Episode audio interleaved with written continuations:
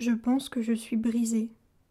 J'ai l'automne à l'envers, en dedans au lieu d'en dehors, humide, tiède dans le creux des joues, du vent qui craque dans la cage thoracique. C'est octobre. Ma mère est morte et j'ai pas encore pleuré. Il faut que je me concentre sur la route pour calmer l'angoisse qui augmente avec chaque kilomètre. J'arrive dans le bout de la vin où on peut voir le fleuve. Ça me fait toujours de quoi, de voir le fleuve, de se retrouver, lui et moi. Saint-Laurent, mon amour, Saint-Laurent jusque dans les chines, les grandes marées qui nous traversent de bord en bord. Saint-Laurent, ma mère en sirène. La marée montante a ramené son cadavre bleu, sa tête fendue, ses cheveux comme des algues dans le ressac. J'ai pas pleuré encore. J'ai pas eu le temps. Entre rappeler le policier puis l'enquêteur puis attendre, toute la nuit attendre. Cherchez pas plus loin, je leur ai dit. Elle s'est lancée dans le fleuve. Mais il a fallu attendre quand même, qu'on identifie son corps et qu'elle soit morte pour de vrai. J'ai pas pleuré, mais j'ai été malade plein de fois par exemple, à genoux sur la céramique froide de la salle de bain, comme si mon corps voulait pas la garder en dedans, faire sortir tout ce qui reste d'elle. Rivière du Loup, deux prochaines sorties. Je texte ma sœur d'une main pour lui dire que j'arrive. Attends-moi dehors. On retourne à la maison, l'enterrer, en Gaspésie, sa Gaspésie, celle qu'elle s'est tellement acharnée à fuir, courant les yeux fermés dans l'autre direction, qu'elle a fini par manquer de sortie de secours.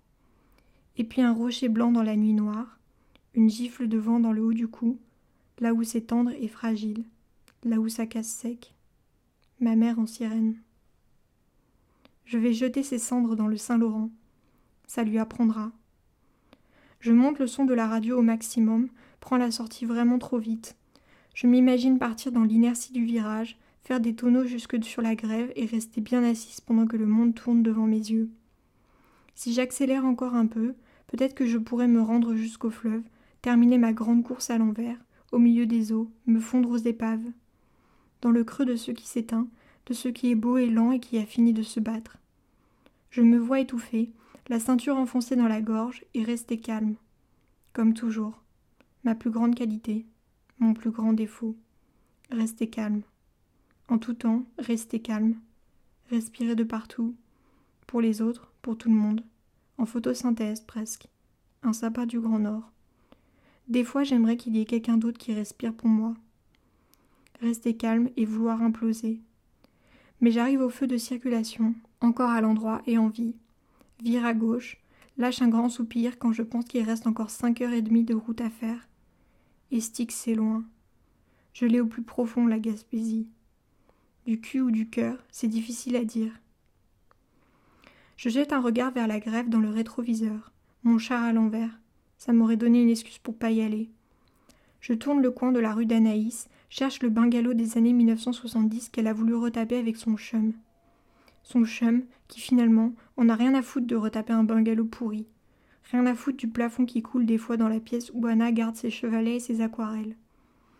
Anna, son village relais taillé dans le silence. Sa job de merde, 9 à 5 sur sa chaise ergonomique. Ma sœur qui peint pour pas s'éteindre. Anna qui brille trop pour ce genre de vie-là. Anna qui chie de la lumière. Des fois, j'ai le goût de la fourrer dans mon sac à dos et de la ramener dans le vieux Montréal sale qui grouille, qu'elle se perde dans la foule, qu'elle boive des faces, qu'elle franche des inconnus, qu'elle fasse l'amour comme elle le mérite. Mais Montréal, c'est trop grand, trop loin de son chum qui laisse la pluie gâcher ses pinceaux. Anna qui se contente de trop peu. Elle m'attend dehors, son sac à dos posé par terre, un mouchoir dans son poing serré. Les yeux rouges encore. Je prends une seconde pour haïr notre mère. Anna court presque quand je rentre dans son parking, ses talons hauts renfonçant dans la pelouse. Sa robe noire pogne dans le vent. Deux mille piastres qu'elle a rien mis en dessous. Anna les fait salaire, sa version de la rébellion. Elle ouvre la portière, la claque vraiment trop fort, son sourire mouillé. Ça fait longtemps qu'on s'est vu. Hey babe. Elle enfouit sa tête dans mon cou. Sa joue froide contre ma peau. La dernière fois que j'ai entendu sa voix, j'étais à l'épicerie sur l'avenue du parc. J'ai pas eu le temps de dire allô qu'elle lâchait dans un souffle. Maman est morte, ils l'ont retrouvée dans le fleuve, ils pensent qu'elle s'est fait prendre par une tempête, est morte, Estie est morte, est morte, est morte.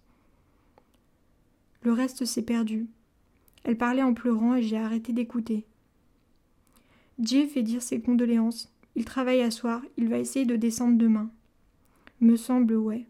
Peut-être qu'il travaille même pas en fait. Probablement qu'il veut juste pas venir. Ça me rend triste pour Anna. Parce que des funérailles, c'est pas vraiment pour les morts. Les morts, ils sont morts, ça leur dérange pas que tu sois là ou pas.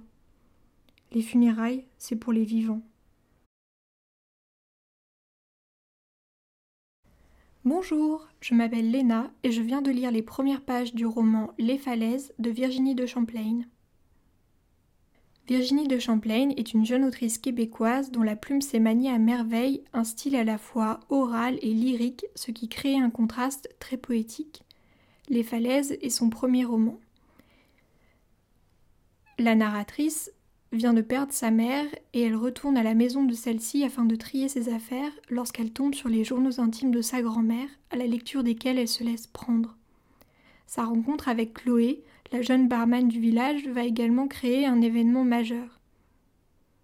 Le roman est divisé en parties portant les noms des mois de l'année, comme pour marquer le passage du temps qui vient réparer les blessures. Pour ma part, je me suis laissée prendre à sa narration épurée et mélancolique et à ce personnage principal perdu dans sa filiation. C'est un roman qui m'a beaucoup touchée et dont j'ai eu du mal à mettre en pause la lecture, même à des heures assez tardives.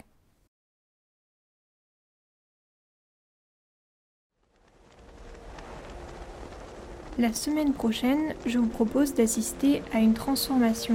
Je vous souhaite une très belle semaine et vous dis à vendredi.